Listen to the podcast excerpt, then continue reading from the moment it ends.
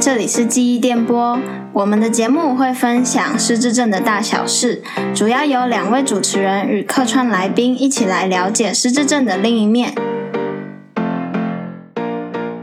嗨，大家欢迎回来，这里是记忆电波。今天是专业的一集，我们前面有邀请到失智症的长辈，那我们也势必要为大家邀请到一些专业人士来为大家解惑。不知道大家有没有碰过啊？不确定家中长辈是不是失智症的情况？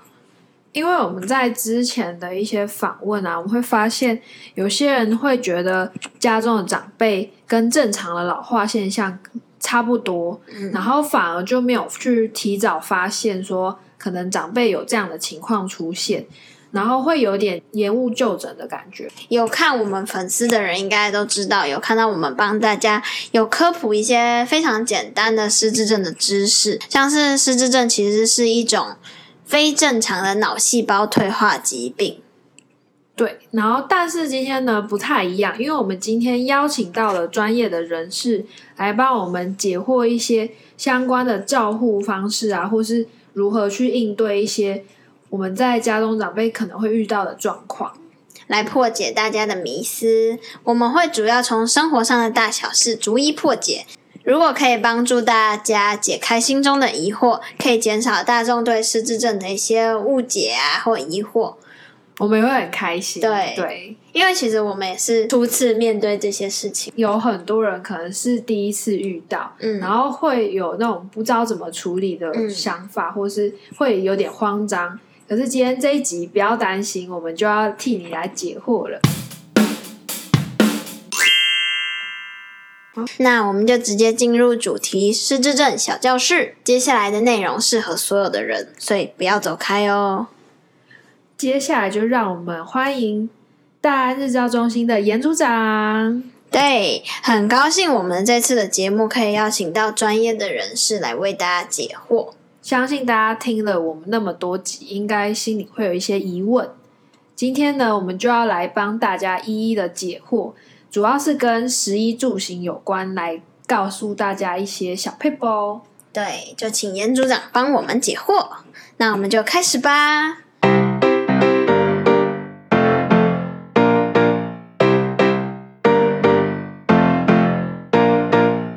首先呢，我们从每天一定要做的事开始。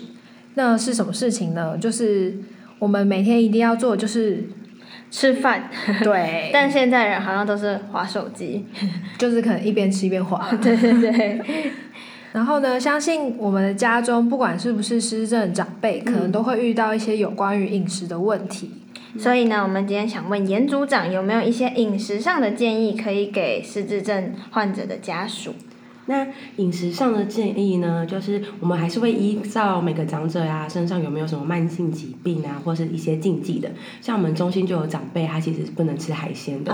对，或者是不能吃哎祭典的东西呀，可能海带什么。那这个方面我们就会特别注意。假如今天是有鱼的东西的话，我们就会把它换成是猪肉，或者是把海带的汤拿掉。对，那也是要看个人的状况。那针对失智症长者跟健康长者上面，饮食上并没有什么的差异，就只有个人的呃身体上的禁忌啊，或是其他的需求。对啊，那如果长辈的饮食出现问题时呢，我们才会针对去改善。像可能有些呃长辈的咀嚼功能不好的时候，我们就会。呃，建议减税，对，把它减到减 税，对啊。那如果还是真的没办法继续退化的话，我们就会把它打成糊。哦。对，所以会依照他们的情况去做调整。就是还是依照个每个个案的不同。对对对，那也有一些案例是，假如减税之后啊，那他咀嚼能力 OK 了，就会恢复正常的食物。就是根据他当下状况去做一个调整，对对对。嗯。好，下一题。下一题就是呢。依据我们所知道的，就是失智症，它会有一种就是可能记忆消失啊。那如果他忘记使用餐具，那请问会怎么办？就是有什么方法可以解决？如果忘记怎么使用餐具的话，我们第一个还是会先看，先去评估长辈的认知是否有退化，因为有些人可能突然间会宕机，然后不知道在哪里。当下我们会先试着引导。那如果它发生的频率啊太多的话，我们就会去评估它是不是呃有这方面的退。退化，然后需要做一些认知上的调整，对，或者是我们会加深那个餐具的颜色，因为假如我们的桌子颜色跟我们的盘子是相近的，其实一般人我们要找东西也是很困难，会觉得很像，对啊，所以我们会尽量是以亮，然后他们可以很快速的去找到这个东西为主，对啊，然后餐具呢尽量是简单。就是可能一个圆形的盘子，不要太过复杂的格子，不然其实长辈要拿菜啊或者夹食物的时候会比较不方便。再来就是我在提问中有看到一个问题是，如果碰到失智症的长辈啊，他们吃饭时注意力不集中的时候，这时候该怎么办呢？遇到长辈吃饭时注意力不集中的话，我们一样也会先了解他的分心是什么。对啊，因为像有些长者吃东西，如果他是靠近门的话，他是外面看向门，他就容易有人走过去，然后他就会看看着人，所以他就会忘记他要吃饭。所以通常来说，如果发现那个长辈吃东西不专心，我们会先让他面对呃没有那么多外物会影响到的地方，或者是假如旁边有喜欢跟他聊天的，我们就会把他们隔开。对，因为可能长辈会有好朋友，好朋友你看我们吃饭都会讲几句话，对啊，就会聊天，所以长辈其实也是的，所以我们会先查出他的原因是什么，然后再做一些调整，那会将那些分心的障碍物给他移除，那也会希望是家属家人可以一起陪同他们用餐，营造用餐的气氛，因为有时候我们。单独一个人这样吃饭，坐在那边就好像是，很像那种当兵的时候，不是每个人都要安静吃饭，其实那个吃饭也会有压力，对啊，所以我们会希望营造很快乐的气氛，很温馨，然后也不会让他们觉得。嗯，好像一个人在那边吃饭的孤单，也不会让他们好像就是一直聊天，然后让他们没办法进食。当然，我们中心还有一个很特别的是，我们吃饭时间都会播轻音乐，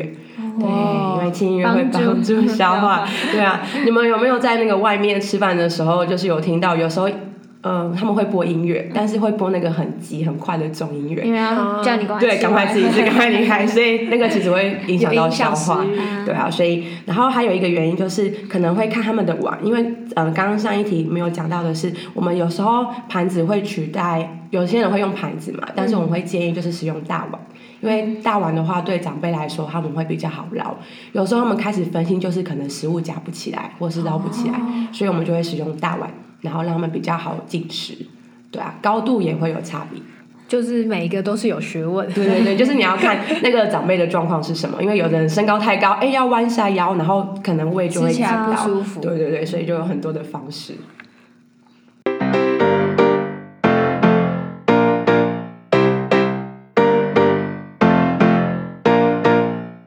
们解答完了十的环节，我们将进入到穿衣服跟居住的部分。因为相信很多照顾者白天都是有工作的，所以一定会碰到没有那么多时间照顾长辈的一些窘境。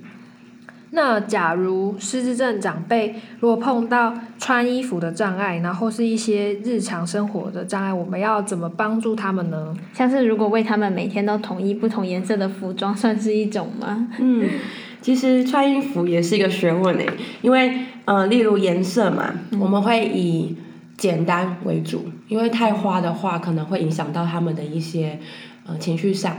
对，会比较。急躁啊之类的，虽然说看起来的话，他们会觉得哎很亮眼的长辈，但是要依那个长辈的情况去。如果他是一个很容易急躁的，如果他然后他看到自己身上有很多花花绿绿，会影响到他的情绪，所以会以简单干净为主。那当然还有就是我们会建议家属，呃，可以用排扣的方式。比较好穿脱，对对，他们可以练习手部。对，那如果当那个长辈真的没办法的话，我们就可以直接套上去的那种。嗯，所以还是依照长辈的个人状况去呃去区分。那当然也可以使用呃长辈喜欢的衣服，对，我们可以把他年轻常常穿的衣服啊，然后呃每天都是这样轮流的让长辈穿，其实对他们来说有一种怀旧。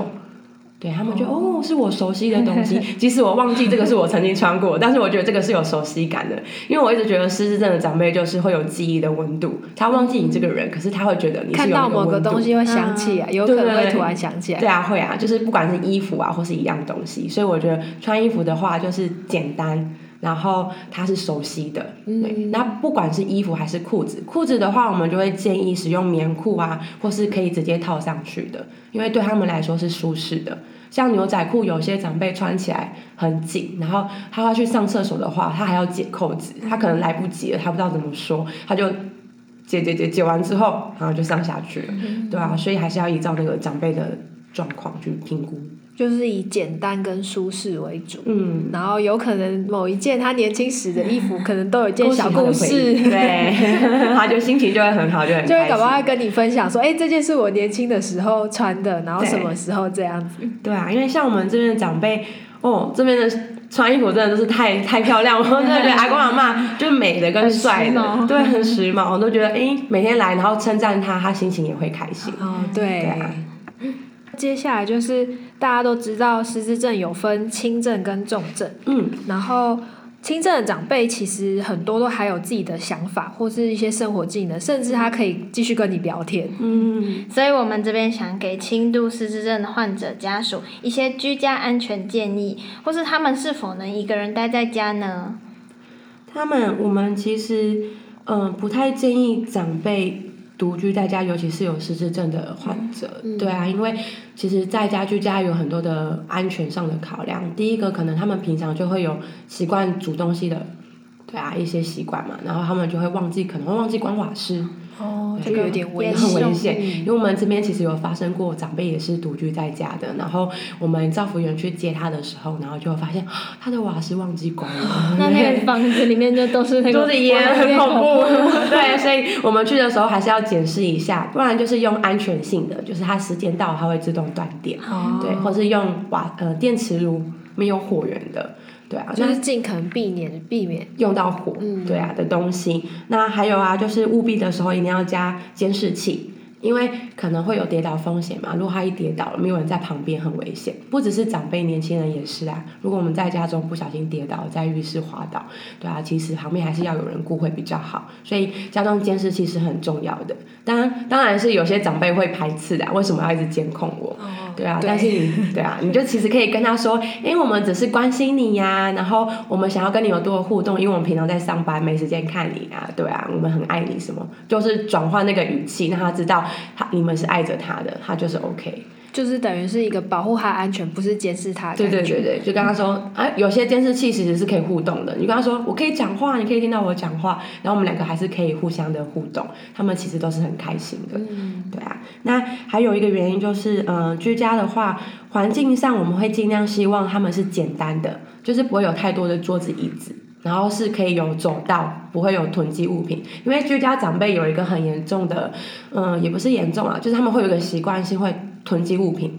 对啊，因为他们念旧嘛，长辈一定会念旧，就会囤囤囤，舍不得丢，但是一定要告诉他们是，我们一定要清楚有走道可以让他们去走，然后不然一样啊，就是要上厕所这个会绊倒啊，增加跌倒的风险，或者是他们要走路很困难，来不及去厕所，所以会希望就是干净。然后整齐，然后再来就是厕所的标示一定要清楚，厕所跟卧室，因为有些长辈可能灯光昏暗，或者是睡醒懵懵懂懂，然后标示又不清楚的时候，他们要去上厕所或是要去呃厨房干嘛，他们就会走错地方，很容易，对啊，所以这些都是生活上小小的细节，然后其实可以多多的注意，对，然后或者是呃还有灯光跟电视噪音上，长辈的话会比较希望。像刚刚讲到轻音乐嘛，那长辈是喜欢轻柔跟慢，因为如果我们是急啊，然后很刺激性的啊，会引发到他们心情上、情绪上的一些波动。对，所以我们会建议，假如我们在家里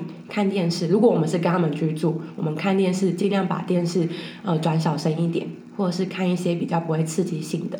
因为他们长辈毕竟听到声音会有那种。杂乱的心情，比较有点焦虑的感觉，对，会有焦虑感。然后灯光的话，就是使用柔一点的。然后，嗯，阳光照进来是好事，但是就是不要有太多刺激性的光。对，光线也会对长辈会有一些的刺激。对，就是这些外在的因素，就是要避免掉一些比较危险的外在因素。对对对，他们就他们心情好了，其实长辈就很好照顾，然后很好陪伴。哦，对，了解。如果是重症的长辈啊，我们还是会比较建议大家就是带长辈去日照中心，因为交给专业的人士来照顾会比较安心。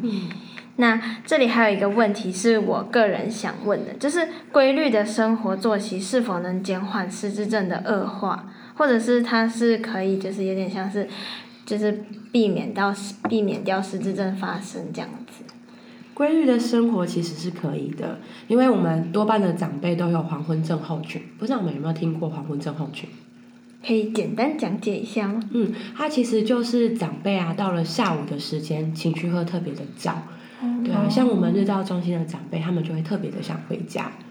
对，因为时间到了嘛，下午一整天，早上我们也很想下课，就很像平常去上班，然后就期待要下班。对对对，就会有那个心情会出现。然后其实，呃，失智症的长辈会有很多这样的状况。那呃，到那个时候，我们其实就会开始舒缓他的情绪。对对，就是会希望还是会按照正常的规律啊，早上给他一些活动，下午累了就可以休息，然后一一套这样子。不然，其实你有黄昏症候群，然后你又打乱了生活，对他们来说都是很多的刺激。因为我已经习惯早上来就是先吃早餐，然后上课，然后午休再回家。那如果哪一天，早上不一样了，早上不用上课，下午上课，或者是早餐的时间变了，对他们来说都是不好的，就不太适应，对对，会不太适应，对吧？当我们以我们正常年轻人，其实也会，大家应该都一样，对，老师 可能有一天突然说今天要补课哦，对哦，对啊，感觉不一样，感觉不一样，而且尤其是听到放假，放假两个字也是长辈会很开心，耶，今天放假，我们都会嘛。但是其实我们会很担心的是连续连假回来，因为在家的作息。好不容易调完整了，对，一定是不正常的。因为在家里就好啦，你要看电视，那就给你看，然后或者是让你比较放松一点。对啊，对啊，他们回来可能运动的时候就会啊，好懒哦，不想做，然后就会或是喝水，在家一定不就是不一定会喝。然后这边我们会一直跟他说，哎，时间到了，要提醒他多喝水。所以这些其实都会身呃反映在他们的身心灵状态上面。所以还是觉得规律的生活会比较好。那我们有发生过一个，就是晚上睡觉。就是他们都不睡觉，嗯，因为会觉得好像现在还是白天。那如果你晚上不睡觉，一定会影响到哪里？我们日照的白天的活动嘛，或者是白天我们一直让他睡觉，到了晚上他一定是睡不着的。那日夜颠倒，不只是照顾者会有压力，其实对长辈的身体状况也是不太好的，对啊，所以还是会希望是有规律的生活，嗯。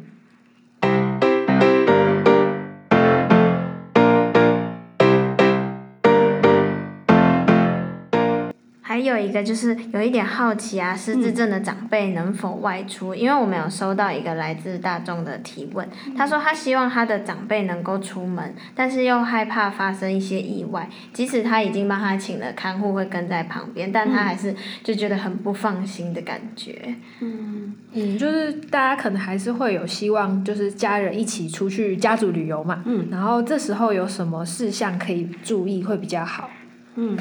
关于这个的话，其实我会，我们很希望失智症的长辈可以多出去走走，因为踏青阳光啊，对他们来说是可以帮助到他们的一些，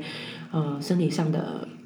刺激他们啊，然后会觉得很放松，因为像我们只要我们工作一紧张啊，压力很大，我们是不是也会喜欢出去玩？嗯，对啊，可以让我们心情得到放松。当然是对狮子长者的话，他们对他们来说是很好的。那但是除了还有几点要注意的事项哦，就是你要了解长辈的状况，如果他是容易。看到什么好奇的东西，然后就飘走的，对你一定要有人在旁边，对啊，因为我们这边有很多，就是看到小孩子啊，看到狗狗啊，他们就会吸引目光，喜欢的事物就会很开心，对，他就。飘走了，忘记了，对，就忘记旁边还有我们的家人，所以这个时候旁边一定要有人看着他，带着他。那如果有外籍看护的话，或者是其他照顾他的人，那是更好的，因为就可以随时把他 hold 住。那如果是一大群的话，像我们如果是日照中心带他们出去，我们就是老师就会看着每一个人，然后会有一些可能同才的伙伴啊，比较健康一点的就会带着他走，对，或是随时注意他，哎，我们会随时清点人数。然后如果是跟家人出去的话呢，会希望。穿明显的衣服，对，亮一点的，然后或者是比较好照顾到他的一些，就是嗯象征帽子啊等等，就是让你一眼就可以看出他在那里，会比较建议你可能一个闪神啊，然后他就走到远方，你就可以看出，哎，那个黄色衣服的是我家的人，对，那就是可以。然后也会希望，呃，长辈身上其实可以会有，嗯，像有现在有个电子产品，我们的手手环。对，然后或者是手机上不是都会有定位嘛？其实现在有很多的长辈的家属都会用那个定位系统，但就是一定要打开，因为有些会忘记打开，然后就哎奇怪，怎么还一直在家中？明明有带，对，明明就是有带，为什么还是在特定的那个？对啊，就是我会让他们带。然后如果长辈是喜欢把它拿下来的。可能手机会忘在家里面，忘记带走，那我们会有一个呃失智的手环，哦，对对对，那个是可以上网申请的。然后我们，呃，像我的家人，我的外婆，我有给她申请那个失智的手环。那其实这个上网查都可以查得到，对啊，可以帮助这些的长辈。那或者是呢，我们警察局啊会来搭配我们中心日照，然后让每个长辈的手上都会有指纹捺印。对，就是可能这个名词大家比较生疏一点，但是最近这几年指纹捺印是在每一间日照都是很流行的，就是一呃警察一定会到这个当中，然后采取每个人的指纹。那当那个长辈不只是在我们中心走失，或者是在家中不小心走失的时候，很容易就可以调到记录，警察可以帮忙协助。所以这几点都是可以呃提供参考的。第一个就是我们可以手机啊，然后手表啊定位系统，然后或者是用我们的。医护 对，是用医护，对啊，或者是用警察的指纹捺印，其实都是可以，所以不用担心，不想让长辈出去怕走失，我我们会欢迎大家就是带着长辈出去走一走，而且可以多多跟就是不同的事物也可以交流，对对对，可以你看认知哎，这是大树，然后这是什么东西，对他们来说，对啊，这都是很好的。那不知不觉啊，就剩最后两题了，也是大家就是我们收到的提问中大家最好奇的，就是大家不知道如何跟长辈沟通，然后可能长辈有时候也会有比较重复讲话或是一些重复动作的行为，嗯，那这个时候我们该怎么办呢？嗯，一般来说的话，像我们会有新的个案进来的话，第一个就是。先跟他聊天，聊他喜欢的东西，就说：“哎，你喜欢唱歌吗？那你喜欢画画吗？或者是我们会先询问说，呃，家长部分说：，哎，你们长辈这个阿妈之前是什么工作？对，大概了解他的背景。背景对，就是第一个就是他的历史跟背景。那如果你是家人的话更好啊，因为就是长期陪伴他们嘛，就知道啊，阿妈喜欢什么，阿公喜欢什么，你就可以借由他喜欢的事物去带起他的话题，就是引起他的兴趣。”对啊，或者是他喜欢聊一些像农民灭野嘛，就是以前打仗，然后就会跟你聊很多历史。哦，我以前去哪里打仗啊？我从哪里过来的？很多故事可以讲。对对，然后通常来说，就是我们就会让他讲。当他话题开启的话，我们就会安静的在旁边，让他全部讲完，不打断他。对，然后嗯，或者是他喜欢吃的东西，喜欢吃的食物，引发他的一些兴趣。其实这些都是可以制造那些话题的。对，所以可以了解他的喜好。嗯，因为我们之前。就也是跟失智症的长辈，我们在拍摄前都会有一些相处。然后像之前有拍摄一位是运动的长辈，对，然后他在打桌球前或是在跟他聊一些运动，他就会很开心，对，对，然后很兴奋，对啊，就会。那其实有时候我们聊聊聊聊到后面就会发现，哎，怎么故事越来越怪怪的？因为家属可能家属在旁边听，就觉得，哎呀，他以前不是这样啊，或者是怎样呢？其实这个时候我们可以不用打断他，因为很多长辈会有一些天马行空的想法，可能是呃会有一些自己。加入自己个呃可能小剧场，一点想象，对的，一些想象，蛮可爱的，很可爱啊。可能是我之前没有实现过的梦想啊，但是我会在我现在讲出来的故事自己实现了，那其实都是可以的。对对啊，就是主要长辈开心就好，还是那一句，就是长辈开心，什么都可以。对。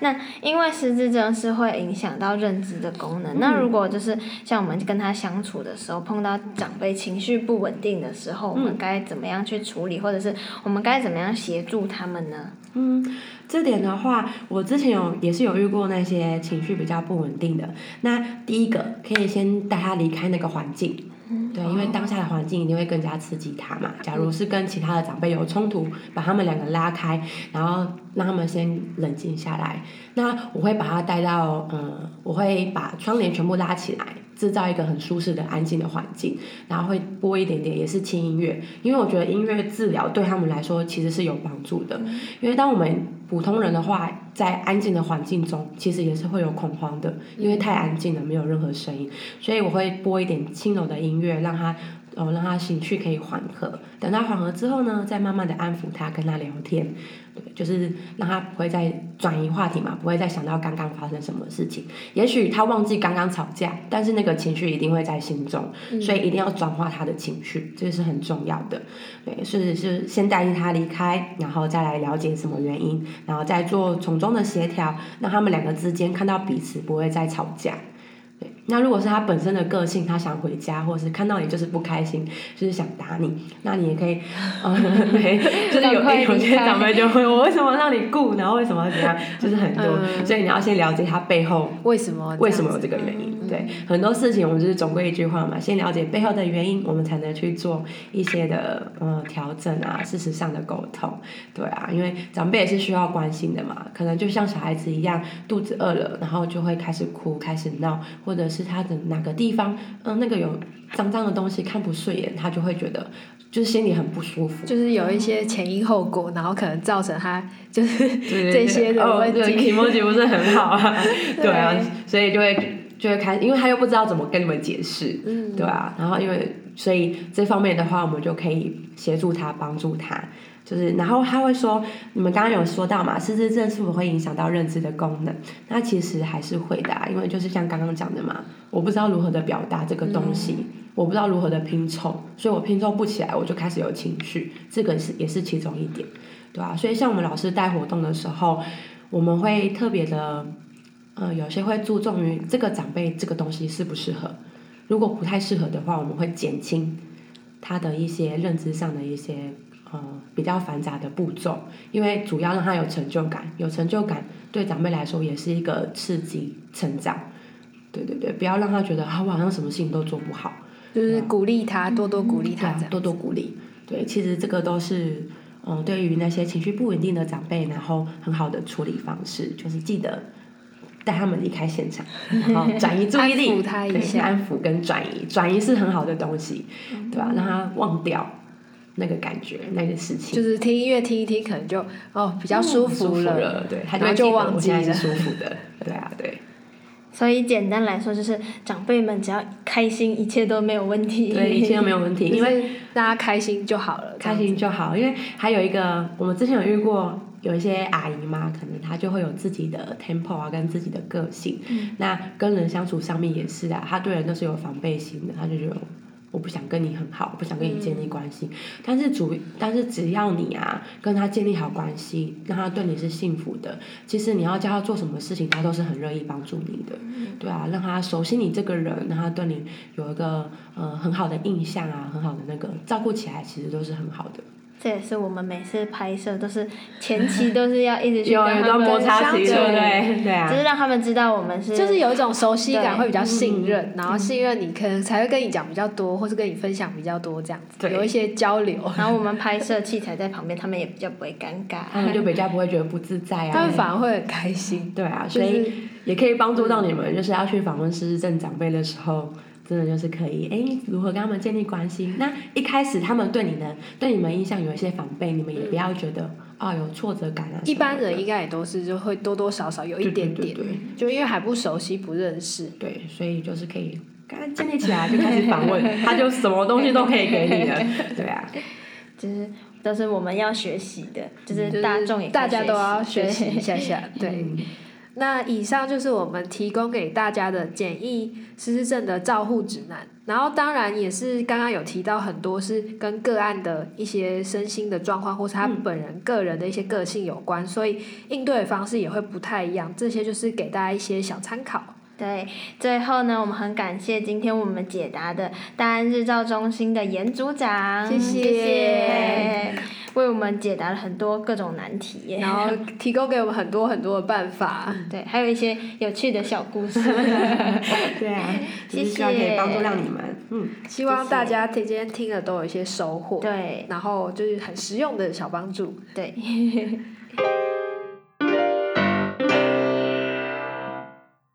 我觉得啊，刚刚听完内容，有一种感觉是好像收获了满满的宝藏的感觉。就是所有的疑问都一一被解开，有一种神清气爽的感觉。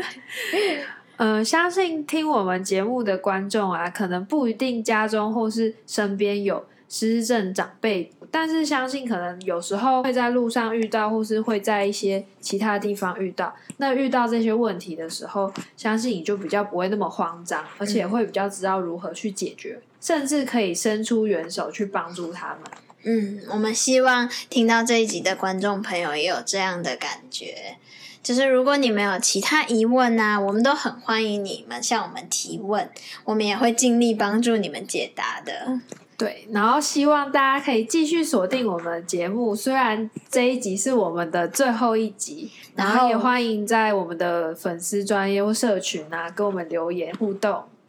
还有更多有趣的内容等着你们。那我们就下次次见，拜拜拜